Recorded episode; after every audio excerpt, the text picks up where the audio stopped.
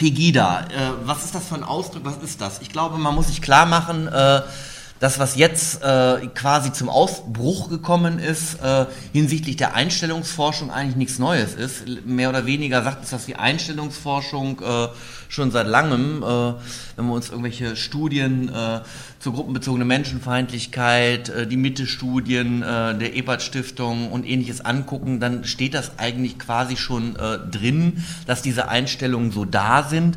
Nur jetzt brechen sie halt auf und äh, oder sind aufgebrochen und äh, kommen dort auch zum Ausdruck. Was ist da zentral? Zentral äh, dieser Feindbildsetzungen sind eigentlich, das ist ganz banal, zwei Sachen. Das ist einmal im Allgemeinen die Einwanderung und im Speziellen der Islam an sich äh, als Chiffre für bestimmte kulturelle Zuschreibungen und Wertemuster, äh, die dort eben adäquate Feindbildsetzungen bekommen. Dass jetzt das Thema Einwanderung für die extreme Rechte virulent ist, das ist eine Basisannahme, äh, äh, Banalität eigentlich, weil natürlich äh, so eine ethnisch homogene Vorstellung vom Volk äh, oder eine völkische Weltanschauung quasi Identitätsstiften sind für die extreme Rechte, also das ist also überhaupt nichts Neues.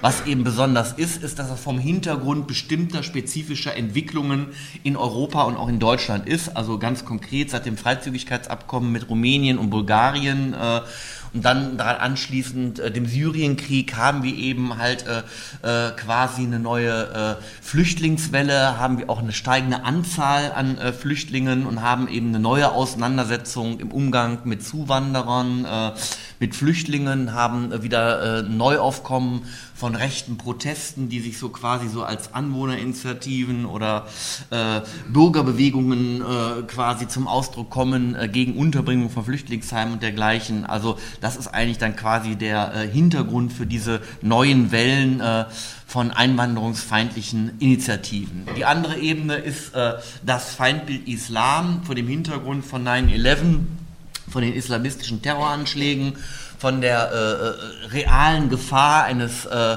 äh, religiösen Fundamentalismus und auch äh, islamistischen Terrorismus, äh, der Stichwort Paris eben auch äh, ganz deutlich jetzt hier Europa erreicht hat und in aller Munde ist, in der Öffentlichkeit ist und dass natürlich quasi in der Auseinandersetzung quasi eine Verknüpfung stattfindet äh, äh, die, mit diesen Ereignissen, mit der Stellung des Islams hier in Deutschland und auch äh, mit der Frage der Einschätzung der und dem Umgang mit Muslimen hier in Deutschland.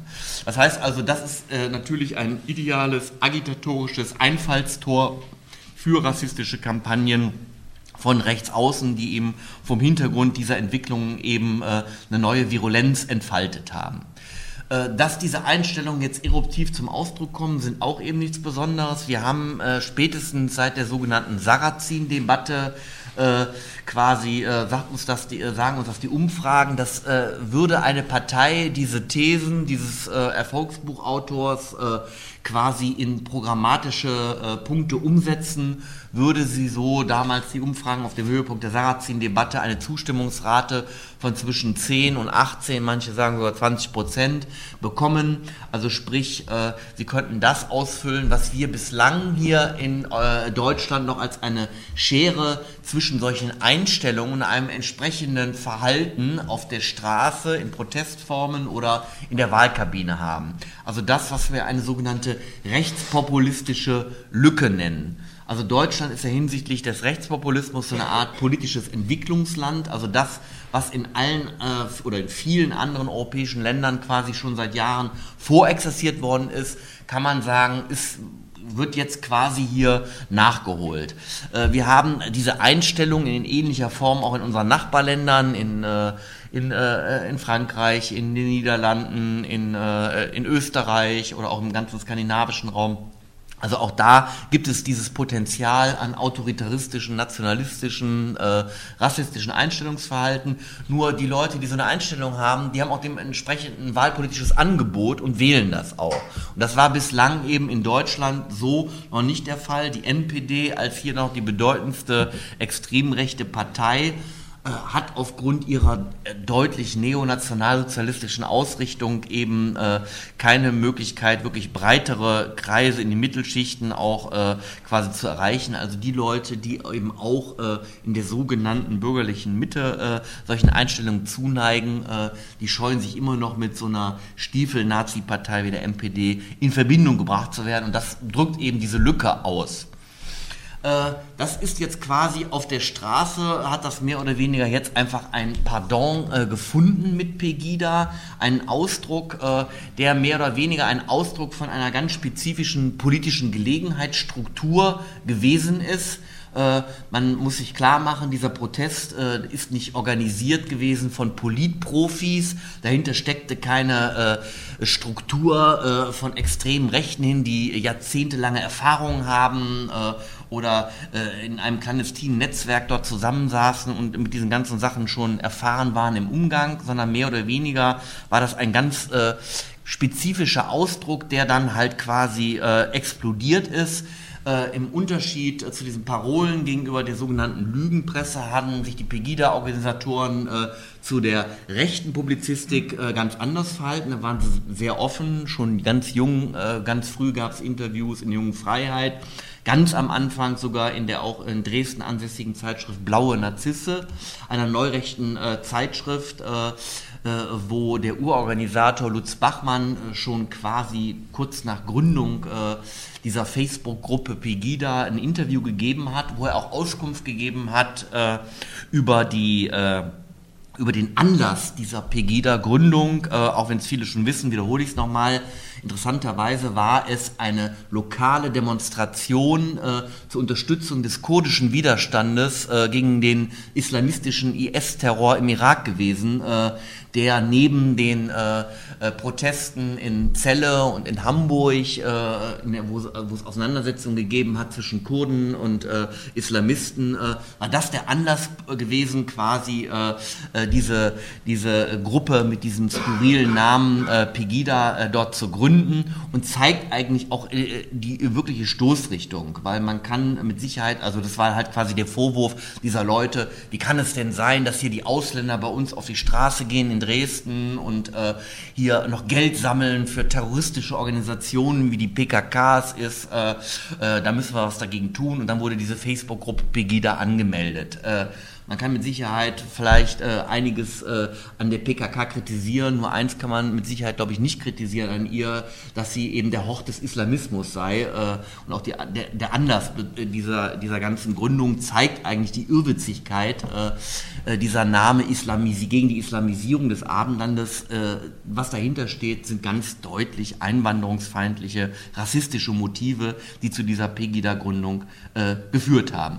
Das hat, die haben am Anfang äh, nur eine Beteiligung von wenigen hundert Leuten gehabt, äh, übrigens auch stark mit Unterstützung äh, auch der regionalen Hooligan-Szene. Das ist auch ein Mythos, mit dem man aufräumen muss, äh, dass es die Guten und die Bösen gibt, die bösen Hooligans, die in Köln äh, randaliert hätten und äh, dort Krawall gemacht hätten, äh, und äh, die äh, anständigen, sorgenvollen Bürger von Pegida, die eben gewaltfrei auftreten würden. In Wirklichkeit sind das alles Mischszenen, und spätestens nachdem sich das alles verbreitert hat und quasi exportiert ist als so eine Art politisches Franchise-Unternehmen äh, mit diesem Gida-Label, äh, konnte man sehen, äh, dass äh, auch gerade diese Hooligan-Strukturen aus diesem HoGeSa-Spektrum ganz stark eben auch das mitgetragen haben und mit unterstützt haben. HoGeSa war quasi so äh, der, der äh, erste öffentliche Ausdruck äh, einer, äh, eines Protestes zum Thema Salafismus, Islamismus, war dann in aller Munde aufgrund der Ausschreitung und auch aufgrund der erschreckend hohen Teilnehmerzahl. Es gab noch nie in Nordrhein-Westfalen, in Köln, äh, dass es äh, eine Ansammlung von vier bis fast fünftausend äh, gewaltorientierten, extrem rechten Hooligans gegeben hat, die da auf die Straße gegangen sind. Äh, das ist wirklich eine Zahl, äh, die äh, wirklich äh, ganz besonders ist und die dementsprechende Aufmerksamkeit nach sich gezogen hat. Aber der Tenor mehr oder weniger, das sind eigentlich die Falschen, äh, die dort auf die Straße gehen, nämlich die äh, Gewalttäter, die möglicherweise aber was anderes, was Richtiges formulieren, nämlich die, äh, äh, die Gefahr des Islamismus. Und äh, da hat Pegida geschickt quasi eine Antwort drauf gegeben, indem eben ganz deutlich gesagt wurde, äh, wir sind anders als diese Hooligans, wir sind gewaltfrei, wir stellen uns auch in die Tradition äh, des äh, demokratischen Aufbruchs äh, der äh, untergehenden D D R mit den Montagsdemonstrationen und äh, äh, wir äh, nehmen uns auch den äh, Slogan, wir sind das Volk, für uns in Anspruch, ansonsten sagen wir nichts. Also wir geben quasi ein niedrigschwelliges Angebot für so ein äh, fremdenfeindliches, rechtsorientiertes Wutbürgertum, was sich mehr oder weniger nicht politisch repräsentiert fühlt. Und das hat eben auch dazu geführt, dass es eben auch diesen äh, rapiden, äh, rapiden Anstieg äh, an der Teilnehmerzahl zu diesen Pegida-Demonstrationen dann äh, zunächst in Dresden äh, gegeben hat, bevor das dann halt quasi so eine Art politisches Exportmodell geworden ist.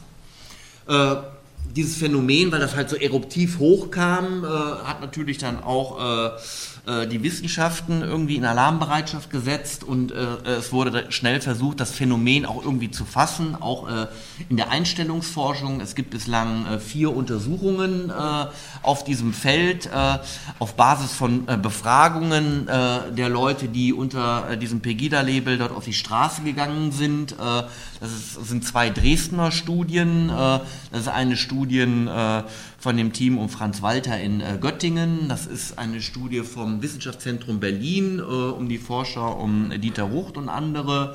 Äh, und alle diese äh, äh, äh, Studien äh, haben eben versucht, die Leute zu befragen und daraus eben Analysen zu kriegen. Man muss ganz deutlich sagen, alle diese Studien sind nicht repräsentativ.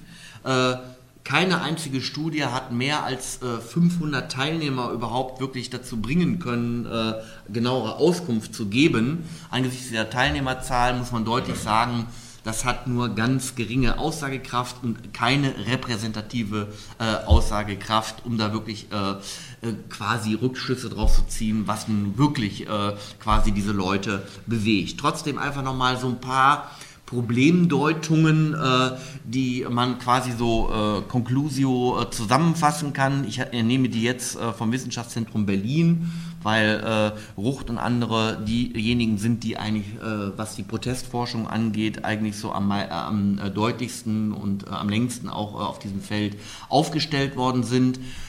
Dort wird gesagt, dass es eigentlich bei Pegida, was Sie so feststellen konnten, äh, drei dominierende Problemdeutungen gibt. Also was, warum die Leute quasi sich unter diesem Label Pegida auf die Straße bewegt haben. Das ist einmal, und zwar ganz zentral, die Kritik an der Asyl- und Einwanderungspolitik. Also entgegen diesen Namens, Islamisierung und bla bla, ist ganz zentral, mehr oder weniger geht es in erster Linie um dieses Einwanderungsthema und äh, die Frage des Asyls und der Berechtigung überhaupt äh, für Asylbewerber eben hier zu sein.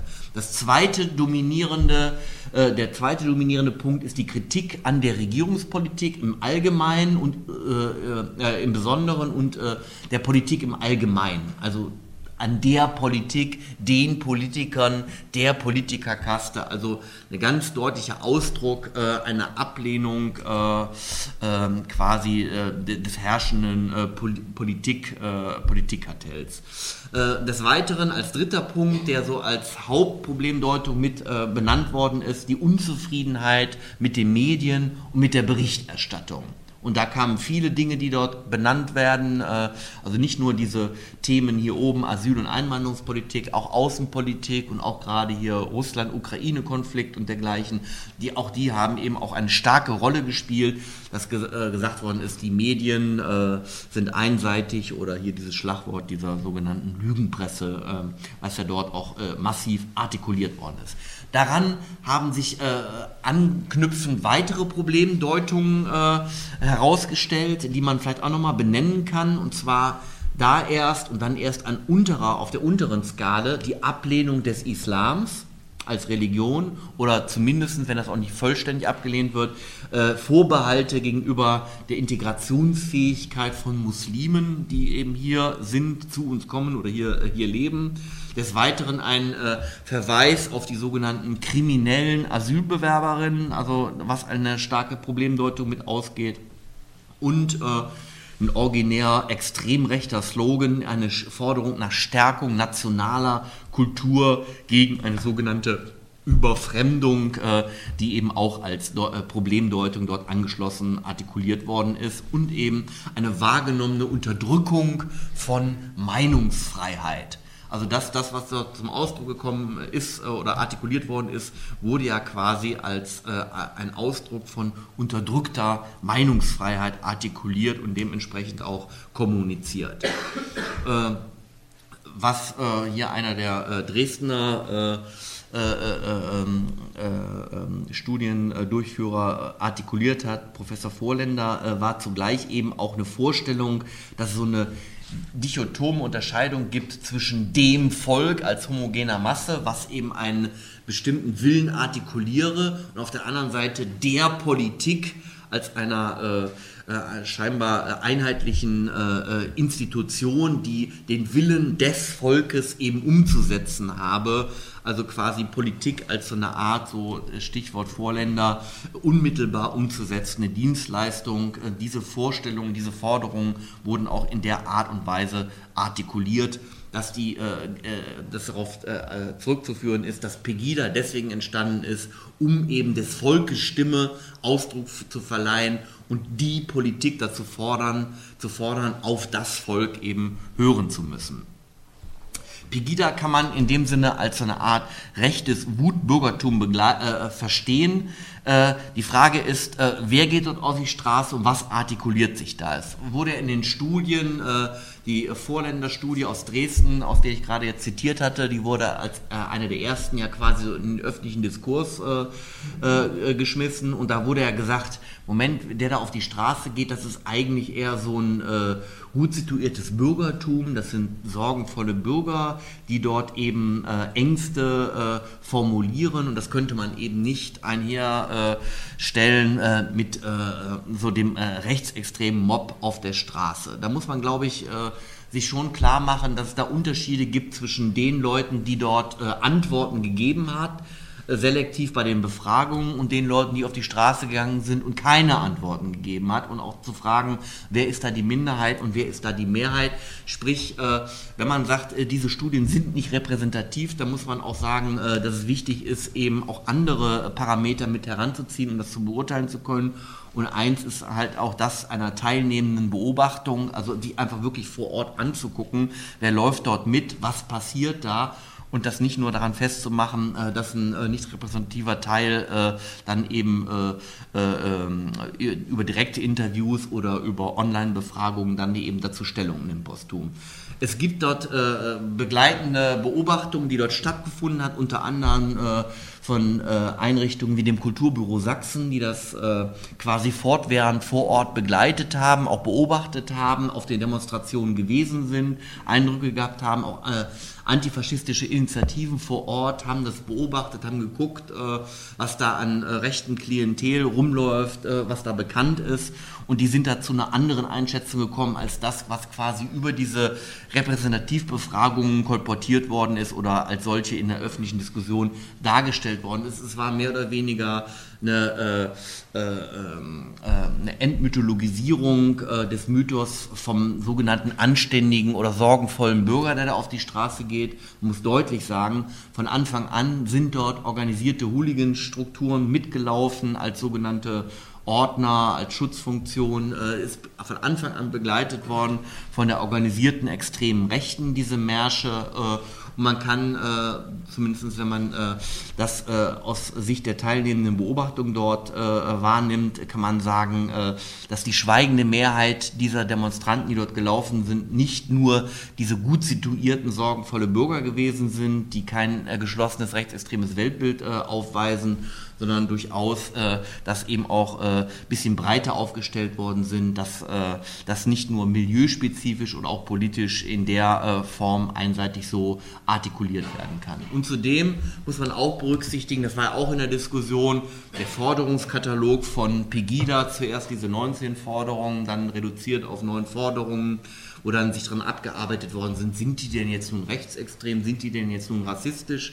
Da muss man auch sich klar machen, das, was in, in irgendwelchen Programmatiken steht oder was dort präsentiert wird als ein Programmforderungskatalog und das, was auf der Straße artikuliert wird, was auf den Transparenten steht, da gibt es auch Divergenzen, weil natürlich auch eine Frage ist, wie präsentiert man sich nach außen und versucht sich auch äh, zu distanzieren vom rechten Rand und äh, was sind eigentlich die inhaltlichen Beweg Bewegmomente. Auch da muss man sagen, ne, gibt das Bild äh, der teilnehmenden Beobachter einen differenzierteren Punkt. Dann gibt es auch noch eine interessante Studie, äh, die in der Zeit veröffentlicht worden ist, äh, von ein paar Forschern, die quasi diese ganzen Facebook-Seiten ausgewertet haben. Also die geguckt haben, was die Leute, die Pegida-Likes gemacht haben, wie die auf Facebook miteinander kommuniziert haben und was die halt quasi inhaltlich zum Ausdruck gebracht haben. Und die kommen zu dem Schluss, Pegida steht eben nicht für die sogenannte Mitte der Gesellschaft, äh, sondern, Zitat, vielmehr findet sich hier eine kleine Gruppe von Menschen zusammen, sehr männlich, die eher rechtes Gedankengut pflegt und höchstens von außen in Richtung der Mitte strahlt. Also auch da äh, muss man das, glaube ich, ein bisschen zusammenführen und muss sich der Begrenztheit äh, dieser Befragungsergebnisse bewusst sein, äh, die äh, quasi, was die Anzahl dann angeht, so nicht äh, als alleingültig äh, repräsentativ gelten können. Gut, die Entwicklung jetzt von Pegida will ich jetzt nicht en Detail mehr beschreiben. Die haben wir jetzt alle quasi in der Presse äh, präsentiert bekommen. Vielleicht können wir da in der Diskussion nochmal äh, drauf eingehen. Äh, Fakt ist, äh, der Höhepunkt ist quasi jetzt überschritten. Äh, es gab Auseinandersetzungen in der äh, Organisationsstruktur. Äh, interessanterweise äh, kam gerade mit diesen Auseinandersetzungen auch die starke Nähe von Pegida-Organisationsstrukturen mit der AfD zum Ausdruck in Sachsen. Äh, zum Beispiel hat die AfD von Sachsen Stunden vorher den Rücktritt von Lutz Bachmann gemeldet, bevor er selber seinen Rücktritt gemeldet hat. Äh, und wo nachher, als danach gefragt worden ist, äh, deutlich zum Ausdruck gekommen ist, dass es intensive Auseinandersetzungen mit der Vorsitzenden der AfD Sachsen, äh, Frauke Petri, und dem Pegida-Organisationsteam gegeben hat, was die Ausrichtung von Pegida angeht, was die Form der politischen Präsentationen angeht, was, was gut ist, was schlecht ist. Also dass es dort einen intensiven Austausch, wenn nicht sogar deutliche Beratungen auch seitens der AfD gegeben hat. Äh, dann äh, gab es eben halt, wie gesagt, Auseinandersetzungen, gab die Ankündigung äh, von Katrin Ortel, eben einen eigenen Verein zu gründen, der inhaltlich, was die Ausrichtung angeht, übrigens auch eine sehr, sehr verdächtige Nähe zu den ganzen Initiativen äh, der AfD-Netzwerkerin Beatrix von Storch äh, aufweist. Also äh, diese Vorstellung hier, direkte Demokratie mit diesen Forderungen, die dort auftauchen, da, auch das weist eben sehr starke Nähen zu denen aus, was äh, bei der AfD auch mit passiert. Der Höhepunkt, wie gesagt, ist aktuell scheinbar überschritten und wie sich das weiterentwickelt, muss man jetzt abwarten, aber sehr wahrscheinlich sieht es so aus, dass dieser Pegida-Spuk so eruptiv hochgekommen ist, der wahrscheinlich auch jetzt wieder erstmal nach unten geht, aber wie gesagt, da muss man noch weiter beobachten und abwarten. Die AfD hat da nicht nur beratende Funktionen damit übernommen, sie hat auch deutlich äh, sich quasi auf die Seite von Pegida gestellt, auch wenn das nicht bruchlos war und auch zu Konflikten in der Partei geführt hat, auch das muss erwähnbar sein, aber mehr oder weniger hat die AfD äh, unter diesem Slogan Mut zur Wahrheit, man muss das aussprechen, was im Volk los ist, sich quasi als so eine Art parteipolitischer Arm dieser Inhalte ausgegeben, auch kritisiert, äh, die Kritik an Pegida unter dem Stichwort der sogenannten Nazi-Keule, so O-Ton der Landesvorsitzende der AfD in Nordrhein-Westfalen, Markus Pretzell, also nach dem Motto, alles, was hier vom Volk artikuliert wird, was nicht konform ist, nicht P C ist, würde halt mit der Nazi-Keule gedeckelt. Und damit probiert eben die AfD sich quasi als so eine Art parlamentarischer Arm oder äh, parlamentarischer Anker für diese Pegida-Bewegung aufzustellen. Das ist insofern interessant, als wenn man die Entwicklung der AfD betrachtet, sie eigentlich einen ganz anderen Ursprung hat. Äh, sie hat eigentlich eher, was, äh, was ihren Ursprung angeht, eine deutlich marktradikale oder neoliberale Grundierung. Also sie ist kein Projekt aus äh, dem Volk in dem Sinne, sondern sie ist mehr oder weniger ein äh, gesellschaftliches Elitenprojekt, sie ist ein, äh, ein, ein Ergebnis von Initiativen von Volkswirtschaftsprofessoren, die den sogenannten Hamburger Appell entwickelt haben, äh, eine, äh, ein Appell, der deutlich äh, Gewerkschaft, arbeitnehmerfeindliche Stoßrichtungen hat, deutlich äh, marktradikale Optionen hat, also Deregulierungsforderungen, Lohnverzicht und dergleichen, also das Typische, was wir eigentlich so von der Arbeitgeberlobby, von F D P-Politikern äh, äh, kennen, äh, das ist eigentlich der Ursprung äh, dieser AfD, also äh, einen ganz anderen Ausdruck als das, was wir jetzt gerade ähm, in der AfD, gerade in Ostdeutschland eben wahrnehmen. Äh, diese Grundierung als eigentlich eher so ein gesellschaftliches äh, Elitenprojekt äh, versucht sich auch ganz deutlich eben äh, äh, als so eine mittelschichtsorientierte äh, äh, Vereinigung zu präsentieren. Die AfD hat auch jüngst jetzt ein sogenanntes Mittelstandsforum gegründet, probiert dort eben auch gerade bei der mittelständigen Unternehmerschaft äh, zu punkten. Interessanterweise ist diese Gründung äh, dieses Mittelstandsforums äh, von einem Ex-Republikaner, äh, der jetzt bei der AfD mitgemacht, in, äh, in die Wege ge, äh, gestellt worden. Ulrich Wlecke heißt der Mann, der war nicht nur äh, Mitglied bei den Republikanern gewesen, der hat noch nach dem Jahr zweitausend äh, beratende Funktionen für die F P Ö übernommen, also hat dort äh, deutlich Berührungspunkte ins äh, rechtspopulistische Lager äh, und ist jetzt quasi so der äh, Vorsitzende und Spin-Doktor dieses Mittelstandsforums, äh, was eben auch unterstützt wird äh, von äh, einem Ex-B D I-Präsidenten, äh, nämlich dem Herrn Heinrich Weiß. Man muss sich klar machen, obwohl dort mit Henkel und auch mit dem Herrn Weiß jetzt zwei ehemalige Mitglieder des B D I sind, ist äh, die AfD keine Partei des Großkapitals in dem Sinne, als dass man sich klar machen muss, dass natürlich der B D I mit Sicherheit in vielerlei Hinsicht äh, die Position der AfD ganz interessant findet. Nur in einem Punkt äh, geht er ganz auseinander, nämlich was die Euro-Frage angeht. Weil äh, Deutschland äh, Exportnation ist und äh, der, der ganze B D I-Lobbyismus eben auch mit äh, dort halt diese Pro-Euro-Politik mitfährt. Also dort in den, in den äh, für die AfD sinnbildlich entscheidenden Fragen gibt es einen klaren Dissens.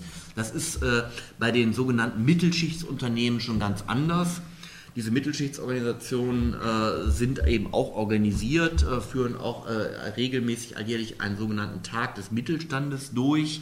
Äh, auf, dem letzten, auf der letzten Veranstaltung zum Tag des Mittelstandes, das war glaube ich auch hier in Berlin gewesen, waren zwei Redner gewesen. Als erster eingeladen Herr Lucke von der AfD, als zweiter der Herr Lindner von der F D P. Herr Lucke durfte zuerst reden, wurde frenetisch beklatscht.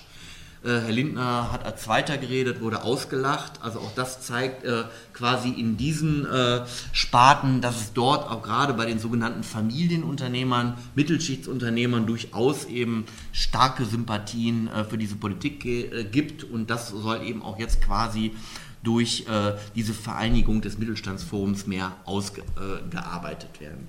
Äh, obwohl die AfD aufgetreten ist als so eine äh, Anti-Euro-Partei, ist sie das schon lange nicht mehr. Sie ist mehr oder weniger, was die Frage ihrer Wählerschaft angeht, eine Anti-Zuwanderungspartei. Glaubt man den Umfragen von Infratest D I M A P, hier äh, oben links im Bild, äh, äh, spielt eben eine besondere Rolle für die AfD-Wähler äh, nicht die Euro-Frage, sondern die Zuwanderungsfrage, das Zuwanderungsthema eine besondere Rolle. Des Weiteren ist die AfD eine sogenannte Catch-all-Partei. Das heißt, sie ist eine Partei, die äh, nahezu in allen Wählerlagern wildert. Weniger verwunderlich ist ja, dass sie Stimmen von der C D U oder von der F D P kriegt, also von Wählern, die früher diese Parteien gewählt haben. Äh, erstmal irritierend ist, dass äh, sie zum Beispiel bei der letzten Bundestagswahl dreihundertvierzigtausend äh, Wechselwähler bekommen hat, die vorher die Linkspartei gewählt haben. Äh, das sind Entwicklungen, die erstmal verwundern äh, und äh, angesichts ihrer neoliberalen Grundierung äh, nochmal doppelt verwundern, was ihre wirtschaftspolitische Ausrichtung ist. Und deswegen muss man sich eben auch mit dem populistischen Moment dieser Partei beschäftigen, um das eben sich auch irgendwie erklären zu können. Als die Partei gegründet worden ist, ging direkt die Debatte um die Rechtslastigkeit los dieser Partei. Selber sagt man, man sei weder rechts noch links, man sei eine Partei des gesunden Menschenverstandes und nicht in diese Kategorien einzuordnen. am Gründungsparteitag schon, ich weiß nicht, einige von euch werden sich vielleicht daran erinnern, gab es so einen älteren Herren mit so einer riesen Deutschlandfahne, der die da rumgeschwenkt hat, der war danach in den Tagesthemen auch drin. Und am nächsten Tag kam raus, dass es ein Angehöriger der sogenannten Russlanddeutschen in der N P D gewesen ist. Und da ging die Debatte direkt los, ist die äh, AfD von der N P D unterwandert? Äh, dann hat hier auch ein Berliner N P D-Abgeordneter gesagt, ja, und so, wir haben unseren Fuß da drin und wir machen das auch. Und dann ging eigentlich die Debatte los, ist die AfD jetzt quasi so, eine, äh, so ein Wurmfortsatz der N P D? Äh, unserer Ansicht nach ist das falsch akzentuiert gewesen. Die N P D ist eine nationalrevolutionär neonazistische Partei und hat programmatisch so äh, äh, keine Deckungsgleichheit mit dem, was die AfD aufweist. Sprich, nicht der Neonazismus, sondern in erster Linie der Rechtspopulismus, der äh, Nationalkonservatismus und auch der Marktradikalismus sollten Drahtmesser sein, um die AfD äh, politisch einordnen zu können auf der Rechts-Links-Skala. Sie hat äh, meines Erachtens ganz deutlich nachweisbar rechtspopulistische Merkmale, ist als eine Partei rechts der C D U einzuordnen, äh, die eigentlich von drei teilweise unterschiedlichen Milieus getragen wird. Das ist einmal ein ganz deutlich wirtschaftsliberales, marktradikales Milieu von äh, Leuten, die auch äh, eher so F D P-Positionen vertreten und eher so dem Schäffler-Flügel so sich zugehörig fühlen. Des Weiteren ein deutlich national-konservatives Milieu, also Leute, denen die, der Merkel-Kurs schon so eine Art schleichende Sozialdemokratisierung darstellt, äh, äh, die eher so auf Dregger, Koch und dergleichen äh, noch sowas setzen und das eben als politisch äh, äh, leitbildführend sehen. Und drittens eben ein, äh, ein Flügel, der deutlich rechtsaußenaffin ist, der sich aus Mitwirkenden aus anderen rechten Kleinstparteien zusammensetzt und äh, der eine deutlich äh, eine Öffnung zu so neurechten Positionen deutlich und offen auch artikuliert. Und diese drei sich widerstreitenden Milieus teilweise machen eben das konfliktreiche Innenleben dieser Partei aus, aber auch gleichzeitig ihre Zustimmung über diese jeweiligen einzelnen Milieus hinaus. Wenn man jetzt Rechtspopulismus versteht als eine bestimmte Form der politischen Agitation, dann muss man sich das vorstellen, dass das immer lebt von einem Wir- und Die-Gegensatz. Also alle rechtspopulistische Parteien arbeiten immer mit diesem Wir- und die anderen Gegensatz.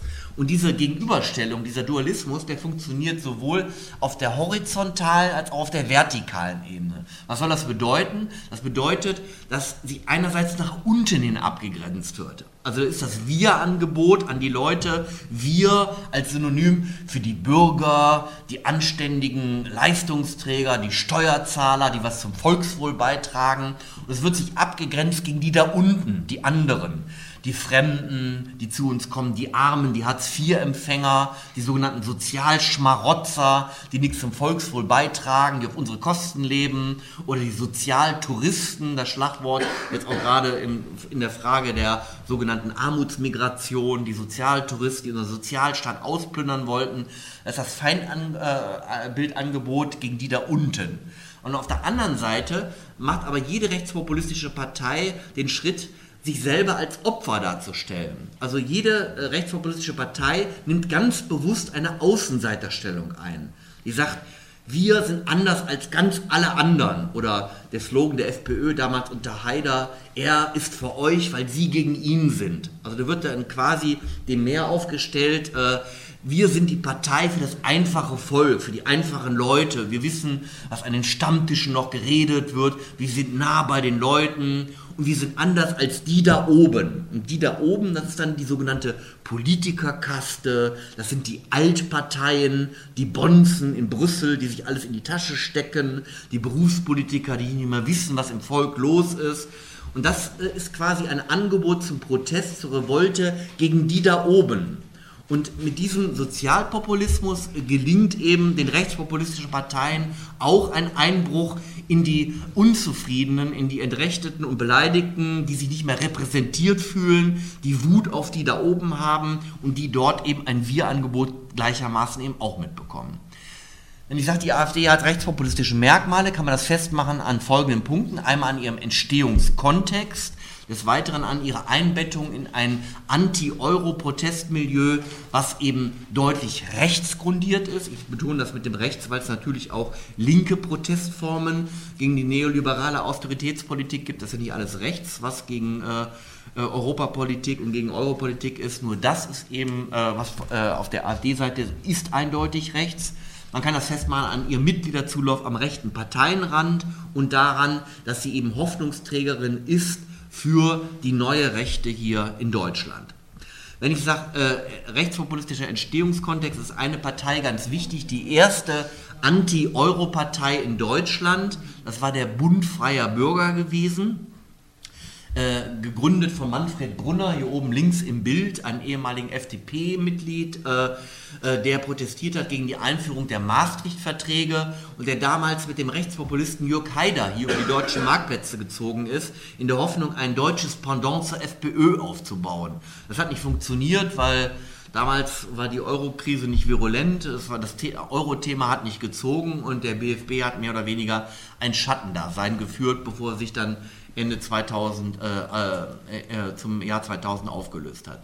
Interessanterweise äh, waren die Mitbegründer des früheren B F B, des Bund Freier Bürgers, äh, dazu gehörte die sogenannte Professorenriege, die gegen die Einführung des Euros geklagt haben, von dem Bundesverfassungsgericht. Einige erinnern sich da vielleicht davon. Das waren äh, Leute wie Wilhelm Hankel, äh, äh, Karl August Schachtschneider, äh, Joachim Starbatti. Diese Leute haben damals den B F B mitgegründet und die sind heutige Unterstützer des A F, der AfD. Das ist der äh, im letzten Jahr verstorbene Professor Hankel und eben die äh, genannten Leute. Da die Partei Wert drauf legt, eine sogenannte Professorenpartei zu sein und deswegen besonderen Sachverstand zu haben, habe ich mir jetzt nicht nehmen lassen, euch mal ein paar Auszüge aus einem Buch eines dieser Professoren äh, mitzubringen äh, und daraus zu zitieren. Und zwar von Herrn Professor Albrecht Schachtschneider zum Thema die Rettungswidrigkeit der Euro-Rettungspolitik. Dort heißt es aus dem Vorwort, ich zitiere, alle im Deutschen Bundestag vertretenen Parteien sind europäistisch. Mehr als zwei Drittel der Abgeordneten sind links, also wohlbemerkt im heutigen Deutschen Bundestag. Sie stimmen begeistert jeder Politik zu, die Deutschland schadet. Und weiter heißt es dort, zunehmend werden, typisch für Sozialisten, faschistische Herrschaftsmethoden eingesetzt, Agitation und Propaganda, Redeverbot und Ausgrenzung derer, die öffentlich Wahrheit und Recht vertreten. Aber es gibt noch Widerstand. Der Kopfverlag trägt kraftvoll dazu bei. Also wer das nicht weiß, der Kopfverlag ist so ein rechtsesoterischer Verlag, dessen Publikationen man so an den Bahnhofsbehandlungen kaufen kann. Und neben so Verschwörungstheorien zum elften September, der war vielleicht von Mossad gesch, äh, initiiert und dergleichen, äh, also solche kruden Verschwörungstheorien, ist das eigentlich der Verlag, der diese ganze rechte Anti-Euro-Publizistik so sammelt. Also das, wenn man sich da über diese ganze rechte Anti-Euro-Publizistik informieren will, da ist man bei dem Kopfverlag gut beraten. Auch ein anderer Professor, der jetzt für die AfD im Europaparlament sitzt, Professor Starbatti, hier in einem Interview mit der äh, neurechten Zeitschrift Blaue Narzisse, die AfD habe zwei Flügel, erklärt er da, einen freiheitlich-liberalen und einen national-konservativen. Entscheidend ist, dass sie nicht gegeneinander schlagen, sondern zusammenhalten. Warum macht so ein Professor aus Tübingen äh, sowas, Interview in so einem neurechten Kleinstblatt? Die wissen ganz genau, dass äh, ein großer Teil ihrer Basis genau in diesem Milieu verortet ist, äh, dass es intensive Konflikte in dieser Partei gibt und der Appell ist eben, liebe Leute, zerlegt euch hier nicht, sondern haltet zusammen, damit wir eben auch gemeinsam äh, diese, äh, diese Lücke hier füllen können. Selbst der Slogan der AfD, Mut zur Wahrheit, ist ja so der Erkennungsslogan, ist schlicht und einfach geklaut vom Bund Freier Bürger mit dem Slogan Mut zur Wahrheit. Ist der Bund Freier Bürger schon in den neunziger Jahren in Landtagswahlen äh, in Bayern äh, auf Wahlkampf gegangen. Des Weiteren, ich habe gesagt, äh, die AfD grundiert auf einem rechtsgerichteten Anti-Euro-Protestmilieu. Da ist eine Dame ganz wichtig, hier in der Mitte, eine Adlige. Sie steht hier vor dem Deutschen Reichstag und protestiert gegen die Einführung des E S M-Rettungsschirms gemeinsam mit einem Vorsitzenden einer etwas skurrilen Vereinigung. Die nennt sich Linkstrend in der C D U stoppen. Diese Vereinigung ist gegründet worden, nachdem der Bundestagsabgeordnete Martin Hohmann wegen seiner antisemitisch konnotierten Rede ausgeschlossen worden ist. Und äh, Das ist eigentlich mit so ein Milieu von rechts außen, was eben also aus nationalistischen Motiven her diese Euro-Politik eben mitbeklagt. Die Frau von Storch ist so eine Art politische Bewegungsunternehmerin. Sie hat eigentlich so ein Netzwerk äh, von ziviler Koalition oder äh, Initiative Familienschutz punkt de, die versucht, diesen rechten Anti-Euro-Protest zu bündeln mit einem deutlich rückwärtsgewandten Gesellschafts- und Familienbild. Ich würde sagen, einem deutlich reaktionären Gesellschafts- und Familienbild mit deutlich auch homophoben äh, Auswüchsen.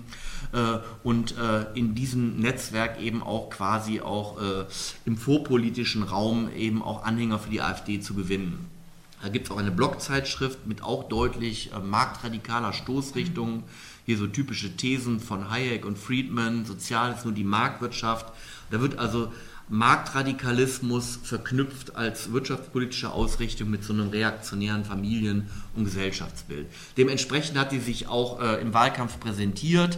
Mut zur Wahrheit als äh, Chiffre für wohlstandschauvinistische Parolen wie wir sind nicht das Weltsozialamt oder Einwanderung, ja, aber nicht unsere Sozialsysteme.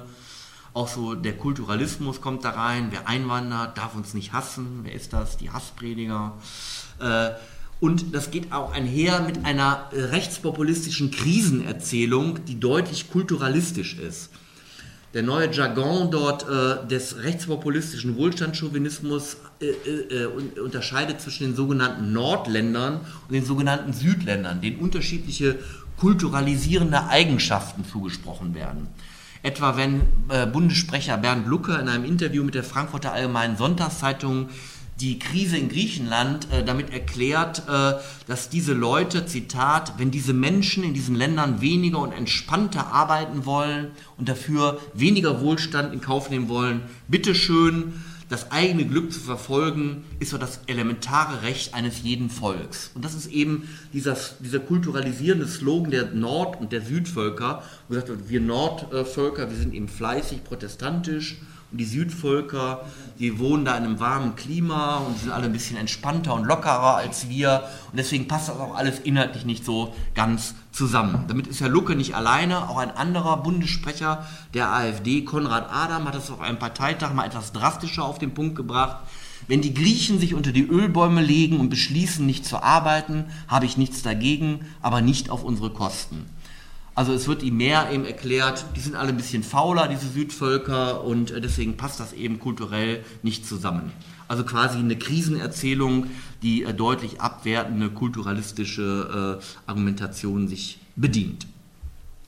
Äh, das geht auch einher mit der Forderung nach nationalen Interessen, die deutlich rekurrieren auch auf äh, den sogenannten Schuldkult, der uns angeblich hindere, unsere nationalen Interessen zu artikulieren. Etwa wenn Herr Lucke sagt, Zitat, ich glaube, dass den Deutschen die Sorge, das Eintreten für die eigenen Interessen sei illegitim, inzwischen mit einer solchen Gründlichkeit ausgetrichtert wurde, dass wir nicht mehr im gleichen Maße wie andere Nationen darauf hinweisen, wo unsere Interessen tangiert sind. Also uns wird eingetrichtert, wir dürften nicht mehr unsere nationalen Interessen artikulieren, rekurriert eben auch auf die sogenannte Schuldfrage, die eben uns an unserem nationalen Selbstverständnis angeblich hindern würde. Kampagnen, wie es die rechtspopulistische S V P, die stärkste rechtspopulistische Partei in Europa, äh, artikuliert, äh, werden als Vorbild genommen. Diese rassistischen Kampagnen, wie wir sie von der S V P kennen, wie gegen Masseneinwanderung, gelten als vorbildlich für die AfD. Es wird angekündigt, das, was die äh, dort in der Schweiz machen, äh, das sollte Vorbild haben für Deutschland. Und auch das neue Schlagwort im Rechtspopulismus von einer sogenannten E U D S S R findet auch Zustimmung in der AfD, eine Zusammenführung zweier Begriffe, die E U als Fortführung der ehemaligen Sowjetstaaten, des Sowjetblocks, äh, so Otto und Henkel, ein Ausdruck eines sogenannten monetären Sozialismus, so hat das Henkel genannt, also ein äh, Sozialismus im E U-Parlament, der unsere Schulden sozialisieren würde und damit eben um dem deutschen Steuerzahler das Geld aus der Tasche ziehen würde, feiert dort äh, begeisterte Zustimmung. Besonders äh, interessant kommt das zum Ausdruck in einem Manifest der AfD, äh, was zuerst in der Zeitschrift Cicero veröffentlicht worden ist und äh, danach auf der offiziellen Homepage der AfD vorgetragen worden ist, was rekurriert auf das berühmteste Manifest der politischen Ideengeschichte, den kommunistischen Manifest von Marx und Engels aus dem Jahr achtzehnhundertachtundvierzig. Dort heißt es allerdings äh, in sprachlicher Anlehnung, ein Gespenst geht um in Deutschland, das Gespenst der AfD. Und weiter heißt es dort, alle Mächte der Bundesrepublik haben sich zu einer heiligen Hetzjagd gegen dieses Gespenst verbündet. Wer soll das sein? Zitat, die Kanzlerin und der Bundespräsident, Bischof Zollitsch und Claudia Roth, die Antifa und die Mainstream-Medien. Also besonders letzteres ist so originär rechtspopulistischer Jargon, wie man ihn eigentlich eher so bei Politically Incorrect äh, findet. Und in diesem Manifest wird auch aufgerufen zu einer Revolution, allerdings mit Sicherheit nicht zu einer Revolution, wie es sich der alte Marx vorgestellt hat. Dort heißt es, die bürgerliche Mitte ist heute, paradox genug, die eigentlich revolutionäre Klasse. Der Endziel dieser Revolution ist freilich nicht die klassenlose Gesellschaft, sondern die Wiederherstellung der Marktwirtschaft und der Souveränität des Volkes gegenüber dem Lobbyismus. Also ein Aufruf des äh, Wohlstandsbürgertums zur Revolte. Äh, das kann man eigentlich verstehen vor dem Hintergrund äh, des Autors dieses Manifestes. Der Autor ist nicht irgendjemand, das ist der stellvertretende Pressesprecher der AfD in Baden-Württemberg. Marc Jongen heißt er und ist tätig an der Universität Karlsruhe und Assistent eines sehr bekannten Philosophen, Peter Sloterdijk. Einige von euch erinnern sich vielleicht, Peter Sloterdijk hatte die sogenannte Sloterdijk-Honeck-Debatte im Jahr zweitausendzehn losgetreten, in einem Essay in der F A Z mit dem Titel Die Revolution der gebenden Hand. Und in diesem Essay hat er quasi kundgetan oder kritisiert, wie es denn sein kann, dass die Leistungsträger in unserer Gesellschaft genauso viel oder so wenig zu sagen haben und äh, an Wahlrecht und an Einfluss haben wie irgendein Hartz-vier-Empfänger, der überhaupt nichts zum Volkswohl beitragen würde. Und diese Ungewichte müsste doch irgendwie mal aufgehoben werden. Und mehr oder weniger kann man dieses AfD-Manifest als so eine Art nachholende programmatische Entsprechung dieser Thesen interpretieren. Die Partei ist nicht nur eine Anti-Zuwanderungspartei mittlerweile, sondern sie ist auch eigentlich mehr oder weniger eine Pro-Sarrazin-Partei. Hier ein Interview von Bernd Lucke in dem rechten Querfront-Magazin Kompakt, wo er von dessen Chefredakteur Jürgen Elsässer gefragt wird, äh, was halten Sie von den Thesen von Thilo Sarrazin, Deutschland schafft sich ab. Und der Lucke sagt, ja, großes Verdienst von Herrn Sarrazin, Tabus gebrochen zu haben, das aufgegriffen zu haben. Und tatsächlich äh, sind das wichtige Themen und die müssen wir eben als AfD aufgreifen. Damit ist Herr Lucke nicht allein. Auch Herr Henkel ist nicht nur bekannt für seine deutlich marktradikalen Thesen, sondern auch als äh, Verteidiger der Thesen von Herrn Sarrazin. Als dem Herrn Sarrazin Ende zweitausendzwölf der Deutsche Mittelstandspreis verliehen worden ist für sein äh, Buch Deutschland braucht den Euro nicht, äh, da hat Herr Henkel die äh, Laudatio gehalten und in dieser Laudatio hat er den Herrn Sarrazin als, ich zitiere, deutschen Widerstandskämpfer im besten Sinne des Wortes bezeichnet. Also auch die bewusste Wortwahl zeigt eben die Stoßrichtung äh, dieser ganzen Inszenierung äh, ganz klar auf. Bevor der Henkel auf seine alten Tage sich ja noch entschieden hat, äh, Politiker zu werden, äh, hat er nicht nur große Auftritte in den Talkshows gehabt, er hat auch regelmäßig jeden Montag eine Rubrik im Handelsblatt gefüllt. Henkel trocken hieß diese Rubrik. Äh, und in dieser Rubrik hat er eben eine interessante These formuliert, die möchte ich auch noch mal, mal kurz zitieren, und zwar die These, der Nationalmasochismus untergrabe die Demokratie.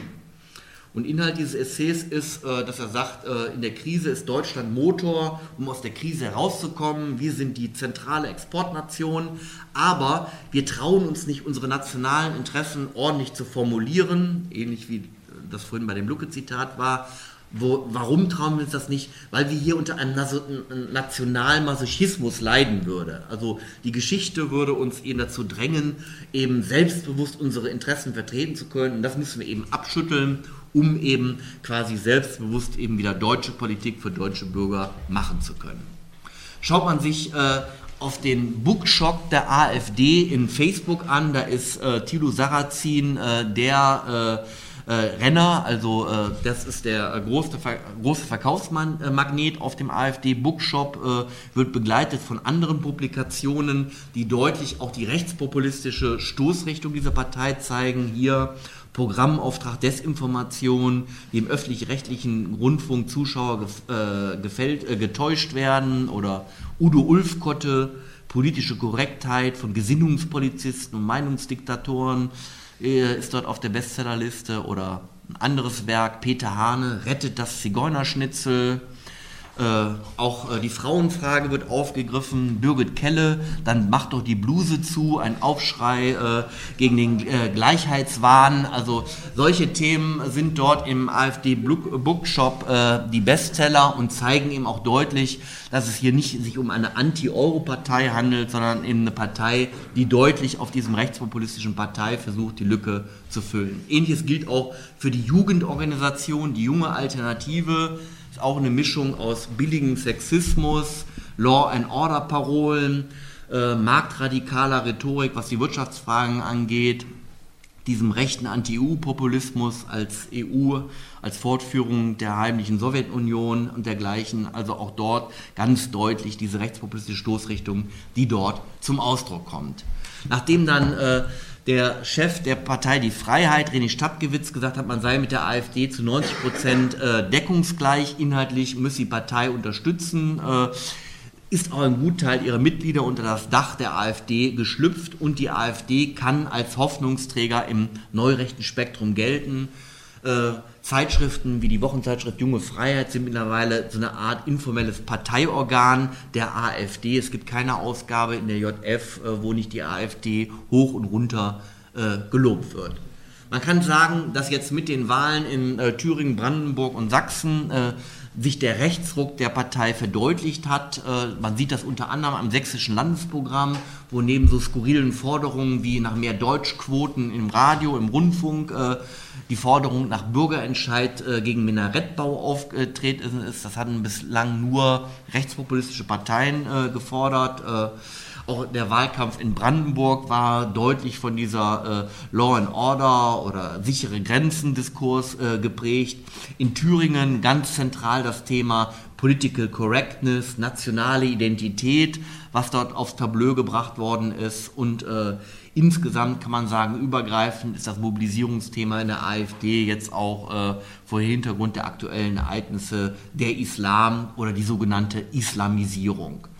Am ganz deutlichsten neu rechts aufgestellt ist der Vorsitzende der AfD in Thüringen, Björn Höcke. Björn Höcke macht mehr oder weniger kein Hehl daraus, dass er eine neurechte Welteinstell- äh, Welt, äh, äh, Vorstellung hat, äh, Weltanschauung hat. Der scheut sich nicht, in neurechter Publizistik offen aufzutreten, das Thema nationale Identität dort deutlich zu präsentieren äh, und auch sich im neurechten Sprachduktus dort deutlich zu äußern.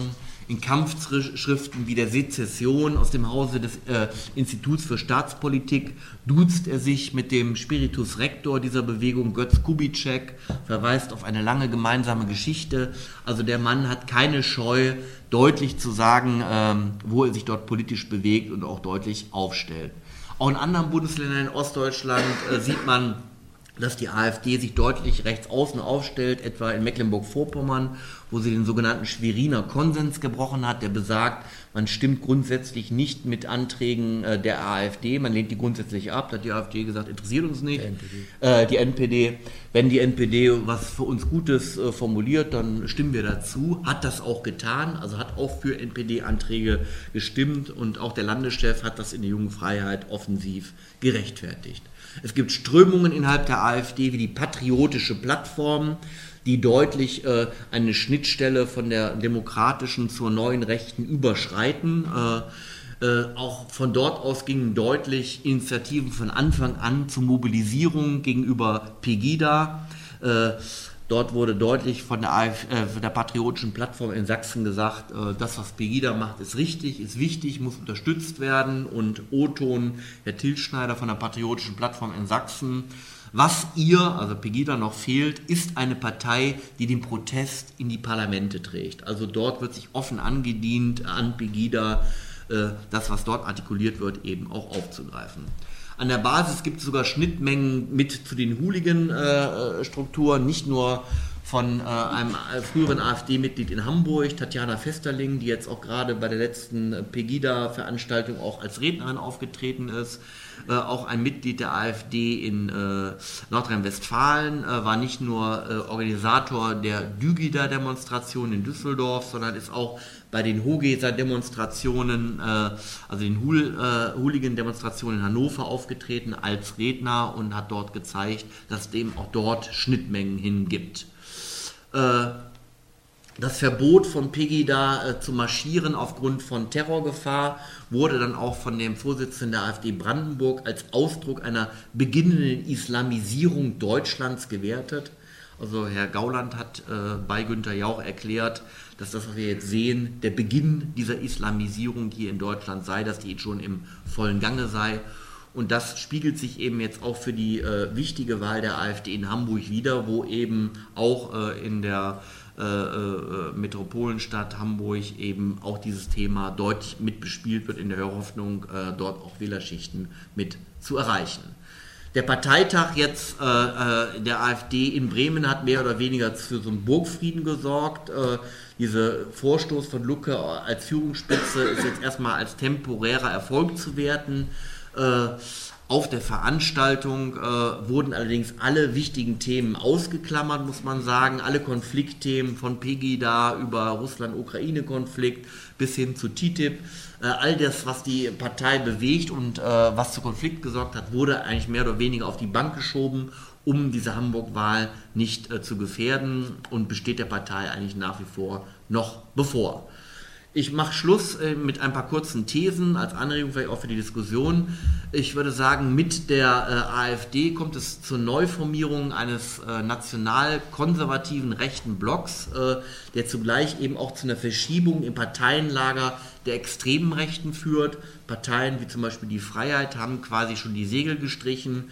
Abwendungstendenzen sieht man auch von Teilen an der Basis der Republikaner hin dazu. Also mit der Existenz der AfD kommt es eben auch zu Verschiebungen in der extremen Rechten. Die Partei stellt sich zunehmend mehr oder weniger als die Partei zu den Thesen von Sarrazin auf, also das Thema Einwanderung, Islam, Euro, Tugend, Terror der politischen Korrektheit, das sind alles zentrale Themen, die auch die AfD bespielt, wobei trotzdem auch natürlich ihre neoliberale Grundstoßrichtung nicht äh, außer Acht gelassen wird, sondern versucht wird, mit diesem Thema nationale Identität äh, verknüpft zu werden. Die AfD-Zustimmung äh, kommt nicht von ungefähr, sie ist eben Ausdruck, als Ausdruck zu werten einer Krise politischer Repräsentation, wo die AfD geschickt eine ganz spezifische politische Gelegenheitsstruktur genutzt hat, nämlich das Credo von Merkel von einer angeblichen Alternativlosigkeit, einer neoliberalen Austeritätspolitik in Europa, wo die AfD gesagt hat, halt, stopp, äh, es gibt eine Alternative, eine nationale, nämlich uns, Alternative für Deutschland, und damit eben auch geschickt eine Lücke besetzt hat, die dann eben populistisch aufgefüllt hat. Und zugleich eben auch versucht, äh, im linken Wählerlager durch sozialpopulistische und äh, Rhetorik und wie zugleich eben so antipolitische Rhetorik zu punkten, also die Frustrationen äh, von Wählerschichten gegenüber dem herrschenden Politikbetrieb äh, äh, eben von rechts auf äh, aufzugreifen und zu kanalisieren. Und damit kann es eben auch in Deutschland zur Neusortierung des Kräfteverhältnisses auch im liberal-konservativen Lager kommen, indem die äh, AfD, sollte sie sich möglicherweise wirklich festsetzen, nicht nur so eine Art der politischen Fundamentalopposition betreiben kann, sondern auch ein potenzieller Bündnispartner für den konservativen Block sein kann und damit auch eben zu einer Verschiebung nochmal äh, des Parteienlagers deutlich nach rechts eben den Ausschlag geben kann.